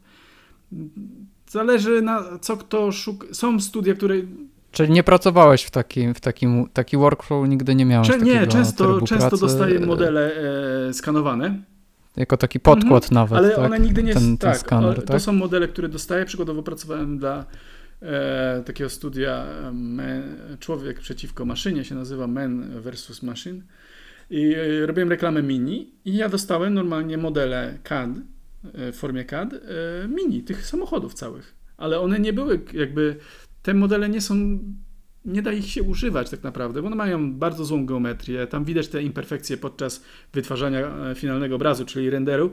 Widać tam jakieś załamania, widać, że nie są to gładkie. Z drugiej strony, model, który chcemy później używać w e, produkcji 3D, on ma być zdolny do zanimowania. On ma być zdolny do tego, żebyśmy mogli go zginać, przekręcać. Przykładowo takie wybuchy. Kiedy samochód wybucha, to więc jego maska się wygina, ona się łamie, ona przybiera różne kształty, więc przy geometrii, która ma miliardy poligonów przykładowo i jest ciężka w ogóle do obróbki, no nie, to nie, nie, nie, nie działa w ten sposób, więc musimy jakby odtworzyć tą geometrię, a co za tym idzie, trzeba jednak wziąć człowieka, który to inteligentnie spojrzy. Ja rozumiem, że jesteśmy w czasach, kiedy sztuczna inteligencja idzie do przodu strasznie i pewnie za 10 lat będą tam jakieś skrypty, które po prostu zrobią same, ale to nie zastąpi jednak tej kreatywności, która jest tutaj chyba od zawsze była. To jest, tak, to jest dokładnie ten sam mo- motyw. Kiedy wymyślono fotografię, malarze się martwili, że to już koniec, już wszyscy, nikt nie przestanie malować, ale popatrz, co się dzieje. Najdroższe obrazy sprze- sprzedane teraz, ostatnio tam oglądałem taki program, to są ob- obrazy, które są wykonane w, w, e, w wieku XX, czyli e, kiedy już fotografia była naprawdę na dobre tutaj za, e, zadomowiła się w, naszych, e, w naszym świecie. Więc e, niby wydaje się, że nowe technologie mogą wyprzeć jednak mm, człowieka, to jednak mi się wydaje, że mimo wszystko, y, że tak nie będzie, bo jednak zawsze ten kunszt pracy, ta ręka, którą czuć po prostu, ty widzisz obiekt, nawet zrobiony w 3D, ale on widzi, że to człowiek zrobił to, to jednak ma większą wartość niż coś, co jest automatycznie wykonane. Ja, to będzie pomagało, tak jak teraz nam pomaga fotografia w malowaniu obrazów. Masz fotografię, więc kładziesz po prostu obok e, płótna i zaczynasz malować. Pomaga, ale nie zastąpiło. Tak naprawdę teraz się maluje o wiele więcej obrazów, niż zanim wynaleziono e, fotografię. Znaczy, to jest moje gadanie, nie? Nie wiem, może statystycznie może jest zupełnie inaczej, ale z mojego odczucia, z tego co widzę, z napotkanych ludzi, ogólnie z moich znajomości, ty nie widzę, żeby malarstwo umierało. Ja właśnie widzę raczej, że idzie do góry, mimo tego, że technologia idzie. Tak jakby technologia jest trochę trochę tandetą mi się wydaje. To jest coś szybko, szybko zrobione, byle zrobione, ale zrobione, nie? Generalnie tam sztuczna inteligencja i jest, działa w miarę dobrze. Tu pracowałem ze studiami, którzy właśnie używali tego typu rzeczy i, i to widać na ich reklamach. To widać, że to nie jest wysoka jakość. A ludzie lubią rzeczy wysokiej jakości. Ty wolisz mieć jednak prawdziwy obraz na ściany niż, niż reprodukcję albo jakieś zdjęcie. Więc ja wiem, że się wszyscy boją. Tam naprawdę jest dużo, dużo na, to, na ten temat się powiedziało. Tam nawet są ludzie e, tacy obeznani w tej, e, w tej kwestii. Mówią, że, że kreatywność raczej nie zostanie wyparta przez długi czas. A kreatywność może być we wszystkim. I w postaciach e, kartunowych, które sobie wymyślasz, ale też w postaciach mm, realistycznych. Nie wiem, możesz zeskanować takiego piłkarza przykładowo, ale chciałbyś, żeby ten piłkarz przykładowo był półrobotem, no to już wtedy ty wchodzisz. Także tutaj mi się wydaje, że y, to jest trochę, trochę nawet bym powiedział w drugą stronę, to jest może bardziej e, technologia przyszłości. Teraz jak siedzimy w domu i oglądamy wszystko na filmach i na naszych monitorach, to 3D jest tutaj jest dobrym wyjściem, mi się wydaje. Zauważyłem, że od kiedy jest pandemia, to pff, powiem szczerze, że nigdy nie miałem tyle roboty co, teraz. I każdy mi to mówi, kto pracuje w tej dziedzinie, czyli to idzie raczej w tym dobrym kierunku, Mhm. moim zdaniem. No, tak za- zachęcająco Mhm. mi się wydaje. No. No sam, sam się zastanawiam, czy tutaj nie, nie zmienić ścieżki kariery, jak cię słucham. E, ale e, dobrze, to pogadaliśmy trochę o jakby mm, jakby tym sposob, no tej pracy w branży i, i jak to wygląda od strony takiej e, trochę teoretycznej, ale chciałbym teraz, żebyś opowiedział nam o narzędziach, konkretnych nazwach produktów, e, które wykorzystujesz w pracy. Pojawił się Moodbox, tutaj muszę się przyzwyczaić Ja do, do wymowy. Stąd ta pauza. E, powie, powiedziałeś jeszcze chyba o soft. e, Tak, o, e, soft mm, image. s- s- s- Soft image, aha, to jeszcze z tego czasu pierwszego szkolenia, ten tak? program niestety został już e, odszedł w niepamięć. Ostatnia wersja była 2015. Mhm. Przepiękny program, bardzo szybki, wygodny, intuicyjny. E, Z wyglądu brzydki, ale, ale naprawdę fajny. Generalnie bardzo użyteczny. E, Znam ludzi, którzy nadal nad nim pracują. Ja już się jakby trochę przeszłem, przeszedłem. Dobra, nie wiem, na drugą stronę, czyli do Mai bardziej. Ale ogólnie, e, więc tak. Mhm. No to jakbyś opowiedział ogólnie, tak jakbym e, nie wiedział w ogóle, czym jest ten Madbox, tak po prostu w dwóch zdaniach, co tam się robi, e, jak ten program wygląda, do czego służy, tak? E, No więc tak, mod... mm, Jezus, też mówię Moodbox. E, A, dobrze że się mówi Moodbox. E, Moodbox to... Zaraz nie będziesz wiedział już. Ja ale miałem straszny dylemat z tym. I Ja już normalnie szukałem na YouTubie, jak inni anglojęzyczni wymawia- wymawiają ten, ten temat. Mhm. A więc Mood... No tak, bo czasami po, gdzieś w Stanach się Tak, mówi inaczej, tak. może po amerykańsku się mówi Słuchaj, to jest tak Madbox, jak ze słowem wiem, Londyn przecież. to sprawdzić. E, U nas się mówi London, w Londynie się mówi London, ale w Ameryce chyba mówią Londyn. Gdzieś mówią Londyn i ja się tak dziwiłem, że tak dziwnie brzmi po polsku. Mhm. Dobra, więc e, Moodbox jest programem do, do rzeźbienia, można powiedzieć, czyli e, a na, nawet jeszcze inaczej, do lepienia w glinie. Glina, mood, czyli nawet sama nazwa wskazuje na to, do czego on służy. I generalnie, tak jak na tym kursie można zauważyć, że możemy tworzyć praktycznie wszystko od zera, czyli możemy tworzyć postacie, e, obiekty, e, roślinki, zwierzęta, ogólnie wsz- wszystko, co nam przyjdzie do głowy, możemy stworzyć w Moodboxie. Możemy stworzyć całe sceny, całe obrazy, które e, później mogą być już obrabiane w innych programach. Ja generalnie, mój tryb e, pracy e, polega na tym, że Moodbox jest bardzo ważną częścią mojej pracy, ale nie najważniejszą. Najważniejszą jest chyba Maja w tym wypadku. E, Lub e, Maja jest takim jakby programem, który zawiera w sobie wszystko, co potrzebne, aby stworzyć gotowy produkt. Czyli jeśli chcesz zrobić film, to używasz Mai, tam po prostu wszystko możesz zrobić od A do Z. Ale jeśli chcesz, żeby ten film miał bardzo dużo szczegółów, bardzo fajnie, realistycznie odzorcowane niektóre cechy jakieś tam e, jakiejś modeli, no to już wtedy wchodzi Moodbox, gdzie możesz stworzyć e, postacie realistyczne, kartunowe, tak naprawdę to jest tak jakby taka skrzynka z gliną po prostu. No tam to jest program bardzo intuicyjny. E, Osoba, która chce, może się go nauczyć w dwa tygodnie ogólnie. To jest czysta intuicja. E, Po prostu czujesz, że pasuje do ciebie ten program. Ja mam kolegów, którzy pracują w innych programach e, do rzeźbienia. Ja jakoś nie mogę się przestawić na inny program, bo ten mi najbardziej odpowiada. I są teraz wyszły nowe programy, które które są jakby niby nowocześniejsze, że niby można takie fajne rzeczy robić, ale nadal jakby mi się wydaje, że Moodbox jest nadal najlepszy w tym wszystkim. I on jakby jest wygodny, po prostu wygodny. Ty siedzisz i ty czujesz przyjemność w pracy e, nad nim i tu nie masz, nie jesteś ograniczony jakąś technologią, że bo tutaj musisz nacisnąć inny przycisk, cokolwiek, tutaj jest wszystko po prostu logiczne. Jeśli na przykład chcesz zrobić coś, to najpierw myślisz, jakby to logicznie mogło być zrobione. I później patrzysz i okazuje się, że tak jest to zrobione. Moodbox był stworzony przez artystów właśnie. Ten program e, jest e, jakby efektem tego, że któryś tam artysta chciał po prostu mieć program, który będzie wygodny i tak, e, tak, się, tak to wyszło. No i popatrz, mamy rok 2021, 2000, e, wersja 2022 już wyszła, więc świadczy o tym, że jednak dużo ludzi używa Moodboxa. E, Tam pojawiają się inne wersje jakichś innych programów, które tam mają być niby zastępcze do tego, ale jak, chyba mi się wydaje, że jednak Moodbox jest tutaj mistrzem tej kwestii ogólnie. A więc może po prostu e, powiem, jak, e, w jaki sposób to może wyglądać, taka praca na przykład, aby ten moodbox jednak był. No właśnie, y, opowiedz, tak jestem ciekawy, czy przesiadając się właśnie do tego narzędzia, jakby no, powiedzmy przesiadając, no, mając twój, twój jakby taki e, background artystyczny, e, czy, czy miałeś w, pierwszy, w pierwszej styczności duże problemy z zamodelowaniem czegoś, tak? Czy to było na początku jakieś takie porażki, że, że ci po prostu to nie wychodziło? Czy, czy trzeba mieć w zasadzie, no bo ja na przykład nie umiem rysować, tak?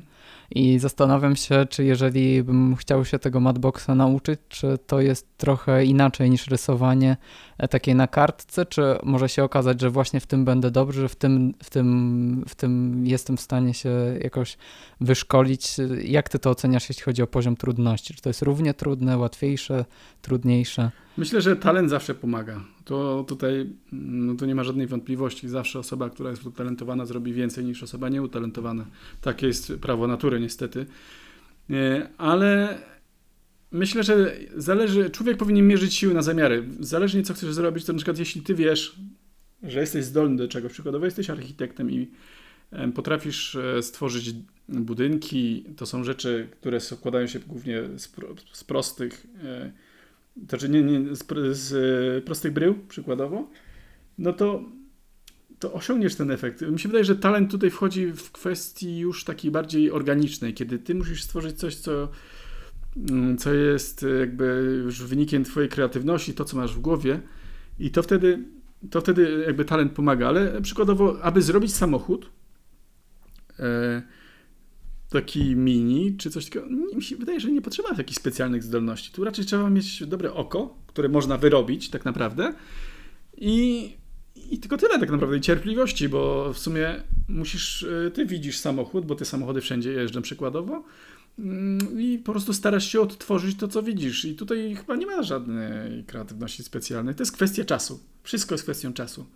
I mhm. często tak jest, że ludzie y, starają się robić coś szybko i tak po łebkach i później e, myślą, ale to zrobiłem w dwa dni. No dobrze, fajnie, zrobiłeś to w dwa dni, ale za, za pół roku, jeśli ja będę widział e, twój model, e, ani ty nie będziesz pamiętał, że zrobiłeś to w dwa dni, ani ja tego nie będę pamiętał, a będę widział ten paskudny efekt tak naprawdę. Więc e, moim zdaniem jest e, lepiej spędzić więcej czasu. Mimo to, i to niezależnie od talentu, czy po prostu praca. Tu trzeba po prostu być cierpliwym i mieć jakby tą, tą chęć do tej pracy. I po prostu, nawet jeśli spędzisz przed jakimś tam modelem dwa tygodnie, to i tak najważniejszy jest efekt. I klient też będzie wolał, żebyś dłużej siedział przy modelu, niż żebyś zrobił go szybko, a po łebkach, nie? Także tutaj mi się wydaje, że e, cierpliwość jest fajną cechą, bardzo mile widzianą.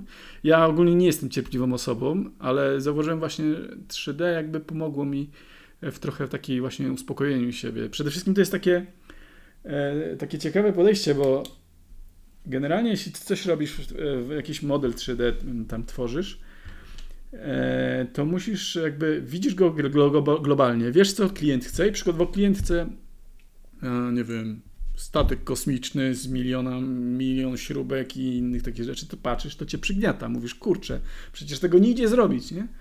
Ale później sobie siedzisz i mówisz, hmm, zrobię jedną śrubkę. Po tej jednej śrubce mówisz, zrobię sobie drugą śrubkę. I później za tydzień patrzysz, mówisz, kurczę, zrobiłem 30 mhm. tysięcy śrubek. Cokolwiek, rozumiesz, żeby e, tutaj jakby trochę spojrzenie. Nie może być tak, że często tak się dzieje, ja, ja zauważyłem tak, e, nawet jest w Hiszpanii takie powiedzenie, ubieraj mnie szybko, bo się śpieszę. E, ubieraj mnie powoli, bo się śpieszę. Chodzi o to, żeby jeśli masz, e, jeśli się śpieszysz, to żeby się to żeby się nie gorączkować za bardzo, bo ten stres, który ja sam tak e, doświadczałem wiele razy, e, miałem coś do, zrobienia na wczoraj i ten sam stres spowodował, że ja taką kaszanę odwalałem, że szok, więc a jak sobie usiadłem spokojnie, mówię, uff, nieważne ile zrobię, ważne, że zrobię. I sobie siadałem spokojnie, robiłem. I, I okazało się, że wyrobiłem się w terminie i zrobiłem dobry, dobrze, dobrze wykonaną pracę. Także mi się wydaje, że tutaj talent oczywiście pomaga, fajnie, ładnie, pięknie, ale tutaj chyba cierpliwość i praca, przede wszystkim praca. Jeśli ktoś się interesuje 3D, generalnie czym moodboxem, czy tam mają, musi spędzać co najmniej kilka godzin dziennie. I to nie jest, że ja chcę kogoś zniechęcić, ale po prostu nie można się tym połowicznie zajmować, że a, sobie dzisiaj trochę popyknę. Po prostu ty zanim usiądziesz, zanim się wygodnie po prostu usadowisz w swoim biurku, mhm. zrobisz sobie kawkę czy tam cokolwiek, poszukasz sobie referencji, poszukasz inspiracji. To jest proces, który trwa. Jeśli ktoś ci wyznaczy, Kornel, o tam za dwie godziny wychodzimy przykładowo, to ty już czujesz, że te dwie godziny gdzieś tam wiszą i ty już próbujesz się zmieścić w tym czasie i to już nie pozwala ci się odprężyć, a to ma być odprężające. 3 generalnie, 3D generalnie jest odprężające, to jest takie przyjemne, to jest taka terapia dla ludzi, którzy po prostu chciałby się coś stworzyć przy okazji, coś, e, co łatwo ci przyjdzie, bo jest jednak 3D, to jest tak jak nasza wyobraźnia i, i pomaga tak naprawdę, tylko musisz mieć po prostu wiedzieć, że masz trochę czasu na to. I tak jak mam kolegę, który się zajmuje animacją, zawsze e, często rozmawiamy na ten temat i jest taki, to jest temat, który zawsze się przewija między e, w naszych rozmowach, ale zawsze stwierdziliśmy oboje jedno, jednogłośnie, że tym nie można zajmować się połowicznie. To jest tak jak każda sztuka. Musisz się temu oddać po prostu. I to musi ci sprawiać przyjemność. Jeśli czujesz, że to ci nie sprawia przyjemności, to znaczy, że to nie jest ta droga. Ale tu nie można powiedzieć, o kurczę, to już koniec, wy, wyrzucam komputer przez okno, zapominę o tym. E, 3D ma bardzo dużo sektorów. Jest generalnie dla tych e, sektor taki bardziej wymagający e, talentu, kreatywności, no to jest właśnie modelowanie, animacja, czyli animowanie postaci, bo to jednak trochę mieć trzeba wyczucia, ale też jest rigowanie, czyli to jest bardzo techniczna kwestia, czyli jeśli ktoś przykładowo, ach, nie potrafię E, nie potrafię rysować i w ogóle, no to jak mam stworzyć coś, jak ja nawet nie potrafię narysować? No tak, ale rig jest techniczną, bardzo logiczną sprawą, jest przyjemną przede wszystkim dla techników, dla mnie nie, bo nie jestem technikiem. E, później masz rigowanie, czyli tworzenie takich szkieletów e, postaci. Jest postprodukcja, która po prostu mimo to, że człowiek nie potrafi rysować, ale ma jakiś gust, każdy ma jakiś gust i przykładowo wiesz, że chciałbyś mieć na przykład klimat mroczny, więc w postprodukcji dodajesz jakieś tam filtry i inne historie, więc nie, samo w sobie nie wymaga e, takiej e, manualnych zdolności. E, później masz jeszcze mm, tam render, postprodukcję, oświetlenie, nawet tworzenie światła. Po prostu 3D generalnie jest zabawą w Boga w jakiś sposób. Tworzysz świat gdzieś tam, na monitorze. I czym bardziej ten świat wygląda realnie, zależy co chcesz osiągnąć, tym lepiej. I się człowiek tym bawi. Na przykład bierzesz światło, które jest w 3D, w naszym środowisku 3D i ustawiasz. To samo robisz w moodboxie. Możesz sobie ustawić światło, aczkolwiek moim zdaniem jest zupełnie nieużyteczne w moodboxie, bo tam nie chodzi o światło, tam chodzi o model. Tam chodzi o to, żebyś wymodelował, żebyś stworzył e, tą swoją postać. I najlepsze jest to w moodboxie, że nie musisz się przejmować e, jakby tą samą siatką, która jest jakby najważniejsza w tym wszystkim już w dalszej produkcji. Moodbox po prostu ma tyle poligonów, że to, to jest tak, jakbyś miał bryłę gliny. Po prostu. To, po prostu w tych, zawsze, w sumie zawsze wracam do tego samego. To jest bryła gliny z której możesz po prostu stworzyć co chcesz. Jeśli człowiek uważa, że nie potrafi rysować, więc może, może, może stworzyć, nie wiem, projektować kubki na przykład. Mam znajomą, która e, robi kubki z gliny, ale zamiast, żeby się bawić najpierw w tej glinie i tam kombinować e, typ, e, metodą prób i błędów, ona może, ja jej zaproponowałem zresztą, że można projektować te kubki w moodboxie po prostu, pomalować i mówisz, kurczę, ten, no nie tracisz gliny, nie tracisz czasu, bo szybciej idzie. Także mm -hmm. E, to jest po prostu temat rzeka, wiesz, tu można wszystko robić tak naprawdę. E, uważam, że myślę, że na pewno są firmy, które projektują buty, e, nawet i auta. Uważam, że na pewno używają tego typu programów, czyli masz, niesko- masz bryłę, z którą musisz coś wyciągnąć. Tu jest kreatywność twoja. Więc tak naprawdę kształt buta możesz wymodelować i mówisz, kurczę, to jest dobry kształt i to jest to, co chciałbym jakieś części, na przykład jeśli potrzebowałbyś części do, nawet do domu, albo e, przykładowo chciałbyś stworzyć sobie, to jest mój pomysł, e, furgonetkę, czy ten e, Volkswagen Transporter, chciałbyś sobie go przerobić na, mm, wiesz, taką karawanę, żeby miał łóżko i wszystkie inne. Więc tam trzeba jakąś konstrukcję zrobić, więc można w modboxie sobie zaprojektować części, tak jakbyś w kadzie pracował, tylko bardziej organicznie. No, także mm -hmm. i sobie później drukujesz to. Także e, mi się wydaje, że to jakby, to jest kwestia spróbowania. Jak ktoś spróbuje moodboxa, to już i poczuje to coś, to się czuje od razu, e, to wie, że to jest to, nie? A jak nie, to zawsze można przecież się przekierunkować. Tam jest tyle, tyle rzeczy, że nie tylko moodbox tak naprawdę. No. Mhm. No, słychać, że tutaj doświadczenie masz z reklamy. A, tak? bo tak pięknie. Ja się jaram, wiesz, bo ja- opowiadasz o tym programie. Oczywiście żartuję, wiem, że to się bierze z pasji po prostu do, do tego tematu, ale No patrz, już tyle lat. tak, taka mi się myśl Patrz, już nasunęła. tyle lat, już nie wiem, czy to jest 15, 16, 17, już nawet nie liczyłem tego, ale tyle lat. Ja jeszcze wczoraj e, pokazywałem, e, tak, wczoraj poka- pokazywałem znajomym i mówię, patrzcie, i takie włosy na, je, normalnie jeżem stały na ręce. Mówię, kurczę, patrz jak zajebiście wyszło. I ja sobie myślę, kurczę, że to się nie zmienia, Mhm. nie? Wiesz, rozumiesz, to jest coś pięknego. Jeśli ty pracujesz i lubisz to i czujesz ten efekt na przykład, no to jest to jest naprawdę coś świetnego, nie? I To jest, y, mi się wydaje, że warto. Ja na przykład, mm, na mnie co nie... Oj, przepraszam. Na mnie mówią pracocholik co niektórzy, ale czy to jest praca tak naprawdę? Ja z tego żyję, to prawda, ale ja, na, ja to robiłem nawet wtedy, kiedy nie, nie zarabiałem na tym. Ja to robiłem za darmo, zanim zacząłem pracować, bo po prostu sprawiało mi to przyjemność. Rozumiesz, możesz stworzyć Mhm. obrazy, czyli możesz, e, ja zawsze, na przykład zanim, pracow- zanim zacząłem pracować w Moonbox, znaczy w 3D generalnie, to robiłem sobie tam w domu takie praktyki i przykładowo moim e, jakby jakimś zadaniem do wykonania było e, znalezienie jakiegoś obrazu, jakiegoś Rubensa, kogokolwiek tam z, z tamtej epoki i on jest zrobiony w 2D i wyobrazić sobie, jak to może wyglądać w 3D i zrobić to w 3D. Przykładowo jakiś czas temu robiłem, znalazłem zdjęcie Edgara Alana Poe, e, tylko jedno zdjęcie na płasko, takie dość ciekawe. I zrobiłem go w 3D, rozumiesz, wyobrażając sobie, jak on wygląda z tyłu, więc jakby sprawiasz, e, że żyje ten, możesz wprowadzić w życie. Jeszcze znowuż, jak masz kolegę na przykład, który animuje, to może jeszcze poruszać tą postacią, także polecam. No to fajne to jest e, też, że, że nie musimy nakładać na siebie takiej dużej presji tak naprawdę z tym związanym, jeżeli ktoś jakby nawet chce to zrobić e, no jako takie hobby, hobbystycznie, czy tak for fun można powiedzieć, to z tego co opowiadasz, to, to brzmi, że to może być pomysł na popołudnie po Oczywiście. prostu. E, Żeby, żeby sobie urozmaicić w ten sposób jakoś, jakoś czas. Nawet możesz A czy to się potem przerodzi w jakąś karierę wielką, e, to tak naprawdę e, życie Słuchaj, pokaże, jeśli tak? robisz coś, co ci sprawia przyjemność i przyjemność jest celem samym w sobie lub na przykład przeskoczenie jakichś tam met u, Mhm. u siebie, no to jest kwestia tylko czasu.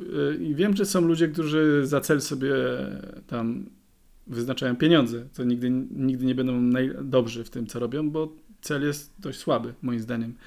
Ale jeśli robisz to z przyjemności, rozumiesz, to, jest, to się rozumie samo przejście. Robisz model, przykładowo myszkę i no, taką. E, I widzisz tą myszkę w, w rzeczywistości. Mówisz, moim celem jest zrobienie, żeby ta myszka w 3D na moim monitorze wyglądała identycznie. I nikt ci za to nie płaci, ale jaka satysfakcja, kiedy osiągniesz ten efekt. Ja przykładowo pracowałem przy reklamie Nike'a w Amsterdamie i przysłali nam buty normalnie Nike. I dobra, płacili mi za to, bo to moja praca. Ale to nie był w ogóle, ja nawet przez chwilę o tym nie myślałem, że mi za to zapłacą. Ja miałem tego buta, postawiłem sobie go przed monitorem i sobie zacząłem, e, zacząłem sobie modelować. I po tam kilku dniach, bo to trochę zajmuje, zacząłem widzieć efekt. I przez te, te kilka dni, aż do samego skończenia projektu, ani razu nie przeszło mi do głowy, och kurczę, ale zarobię, och, tutaj zacierał ręce. Ani razu. To nie było w ogóle nawet y, kwestią do przemyślenia, nawet nie, nie miało miejsca. Mis- najważniejsze było to, żeby zrobić tak jak realnie. Później położyłem, mam nawet to zdjęcie, położyłem e, tego buta koło monitora, zrobiłem e, końcowy obrazek swojego i nie widać, który jest realny, który jest e, na monitorze, który jest realny, kurczę. I to jest, już sobie myślisz, kurde, fajnie. No, także tutaj jest chyba dobry cel, żeby po prostu dążyć do perfekcji. I tutaj albo możesz na przykład tworzyć e, obrazy, tak jak e, ja lubię robić rendery, to czy rendery, końcowe obrazki dla klienta, takie, żeby były atrakcyjne. Nie? Ja nie mogę tego pokazać, bo jestem ograniczony klauzurą, bla, bla, poufności, takie inne historie. Ale generalnie zawsze tworzę takie mroczne, wyłaniające się z mroku te modele, które nawet szampon, czy tam ostatnio cytrynę robiłem, nie? To ona się wyłaniała z mroku. I rozumiesz, nawet w takim czymś możesz sobie znaleźć e, sztukę. I, ja sobie Mhm. pomyślałem, za każdym razem sobie myślę, kurczę, muszę to wydrukować w takim wielkim formacie i zawieść na ścianę, bo to normalnie fajnie wygląda. Nawet jeśli ktoś chciałby takie rzeczy robić w ten sposób. No to Nagadałem. Masz pomysł kolejny. Ale pomysły zawsze się rodzą. Na jakiś sklepik. A mam kolegę na przykład, który się zajmuje e, animacją i mamy dosłownie to samo. Tyle lat już siedzimy w tym wszystkim, idziemy na miasto i ja tak patrzę, ale bym sobie to wymodelował. Albo jadę gdzieś zobaczyć jakiś budynek, coś. Zawsze człowiek e, szuka inspiracji i ją znajduje. Nie? Mój kolega też mówi, kurczę, ja wszędzie widzę animację. Ja wiem, no, to jest takie zboczenie e, nasze po prostu, nie? No, ale jest przyjemne tak naprawdę, nie? Mhm. No, Z- Zastanawia mnie jeszcze jedna rzecz e, w kontekście tych narzędzi, że nie wiem, jeśli chodzi o konkurencję, to przychodzi mi tylko na myśl w sumie ZBrush, nie, nie potrafię nawet wymyślić innego programu. I on jest, e, nie wiem, ale bardzo drogi, tak, w porównaniu do Madboxa, bo ostatnio nawet mnie zaskoczyła ta cena, chyba 90 dolarów e, za rok.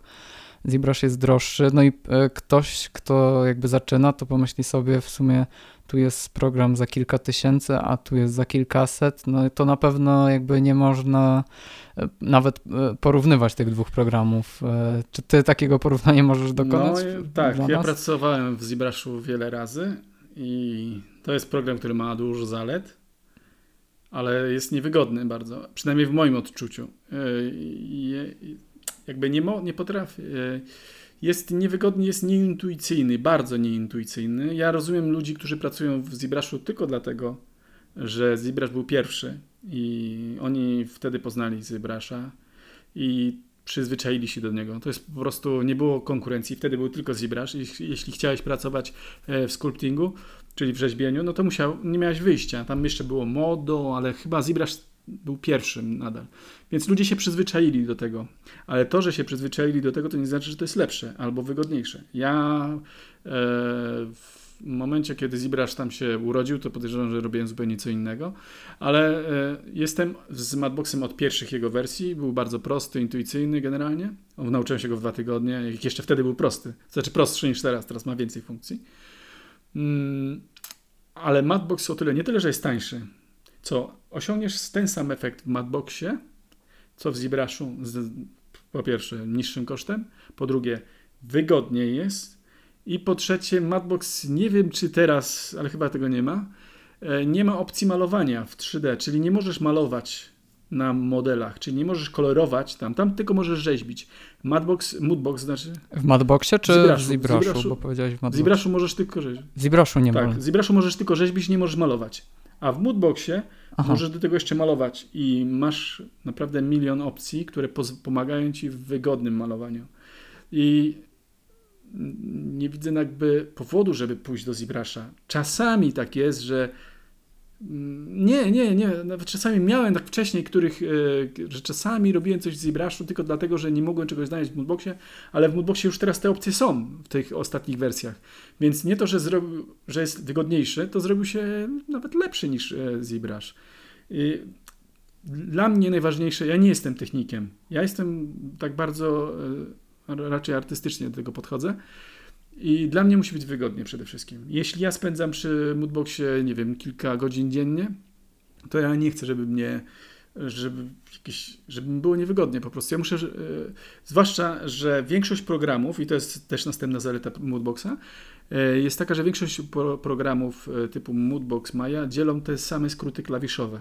I to jest naprawdę bardzo fajne, bo jeśli pracujesz w Moodboxie i żeby poruszać kamerą, naciskasz klawisz Alt, to później i tak przechodzisz do któregoś programu typu Maya, e, nie wiem, Softimage, czy tam 3D Max. 3D Max akurat to nie, nie będę się wypowiadał, ale przykładowo do programu typu Maya i też masz klawisz Alt, czyli dokładnie masz tą samą kombinację klawiszy, ale ni mniej, ni więcej po prostu. Więc te dwa programy, one nawet są fajnie ze sobą połączone, bo w Mai masz opcję wyślij do Moodboxa, więc te programy po prostu są ze sobą bardzo połączone. One są jakby jednością.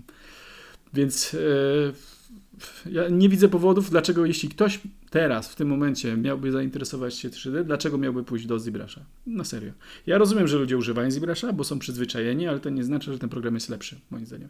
Ma dużo bajerów, naprawdę, ma kupę bajerów, ale to są tylko bajery. Moodbox przedstawił to w bardzo prosty sposób.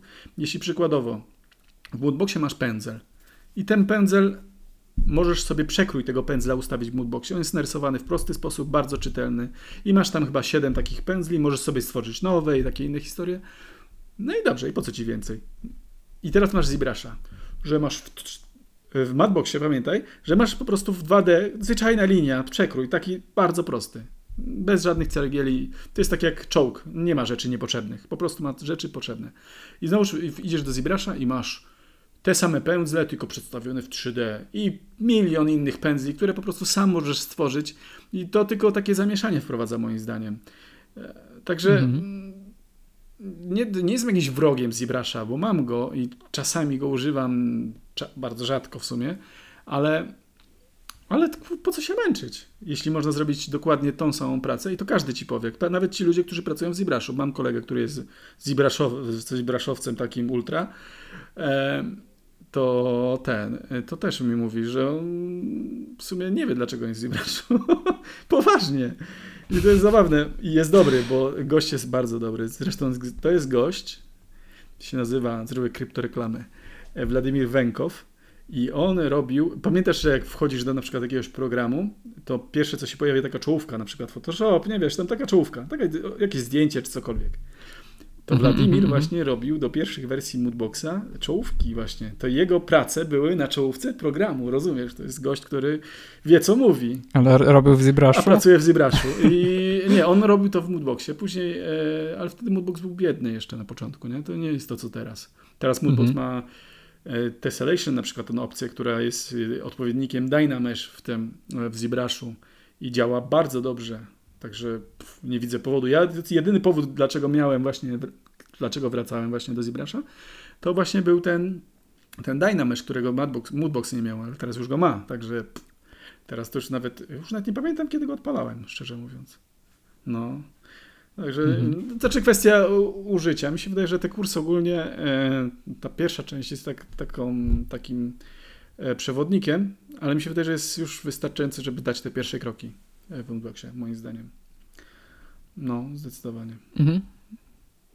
A, no to jakbyś coś jeszcze więcej powiedział o tym kursie, tak jeszcze w skrócie, czyli jeżeli Zacznijmy od tego, że on jest dla takich totalnie początkujących, tak? Czyli od takich pierwszych, pierwszych kroków tłumaczysz e, obsługę, obsługę programu. E, nie wiem, czy chciałbyś tutaj jakieś techniczne rzeczy e, dołączyć. Pewnie brakuje mi też słownictwa, może ktoś, kto już wstępnie się interesuje jakby tym, tym modelowaniem 3D, może coś więcej od ciebie usłyszy, tak? No myślę, że a no właśnie, no jedną złą rzeczą, którą już wcześniej napomknąłem, mi się wydaje, że no już na kursie, no tablet jest niestety tutaj rzeczą obowiązkową w pewnym sensie.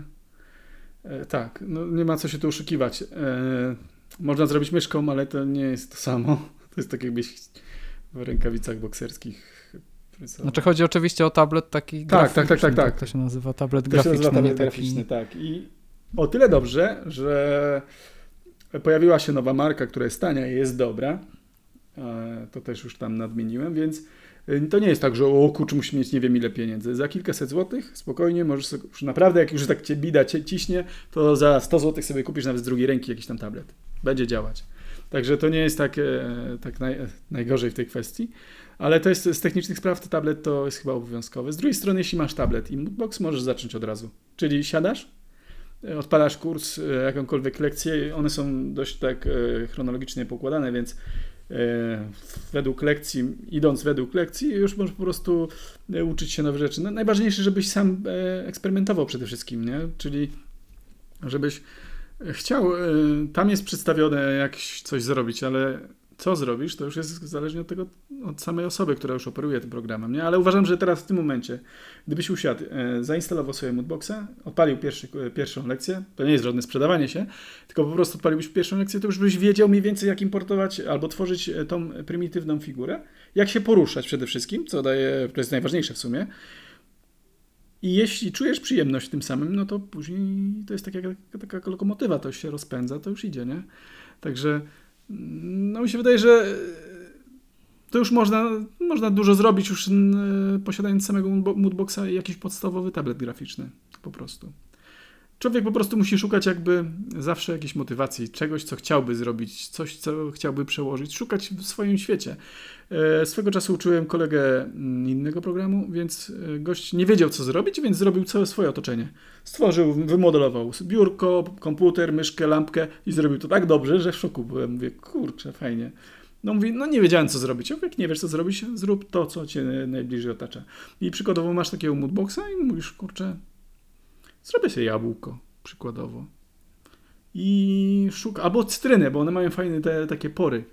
I jak poruszasz tą cytryną później w 3D, to już widać tę grę światła i w ogóle widzisz, kurczę, to jest 3D, to jest wirtualne, rozumiesz? To jest. mm, Dobra, i jeszcze jest jedna rzecz, że na dłuższą metę, e, jeśli ktoś na przykład nie chciałby pracować dla studii albo jakieś inne historie, może sprzedawać e, swoje modele na takich portalach, e, na stronach internetowych właściwie za fajne ceny, także nigdy tego nie robiłem, ale wiem, że istnieją takie strony, które Mhm. tam e, Mam właśnie kolegę takiego, który w ZBrush'u akurat to robi, ale właśnie wszystkich tych celebrytów, piłkarzy gdzieś tam przerobił w ZBrush'u i gdzieś tam ma ten sklepik. W sumie nie wiem, jak ta strona się dokładnie nazywa, ale to jest jakaś No, taka no Turbo Squid się nazywa. duża strona, pewnie ty, Turbo Squid się nazywa. ty wiesz lepiej jak to się... No, Mhm, pewnie no i tak. tam można sprzedawać. Ja, ja tak nigdy nie robiłem, ale myślę, że od biedy czasami jak człowiek nie miałby projektów, co, co się nie dzieje, się dzieje, że są, także mm, nie, ma, nie, nie jestem zmuszony, mi się wydaje, że zależy od tego, co kto, co kto Mhm. woli, nie?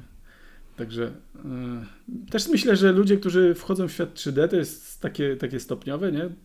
Na początku pracujesz dla kogoś, później pracujesz sam dla siebie, później masz za dużo roboty i potrzebujesz kogoś jeszcze, potem jest was dwóch, potem jest was trzech, a potem nazywa się Universal Pictures Studio Warszawa przykładowo, nie? Rozumiesz?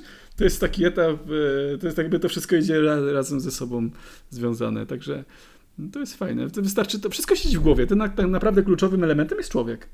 Jeśli chcesz, to zrobisz wszystko.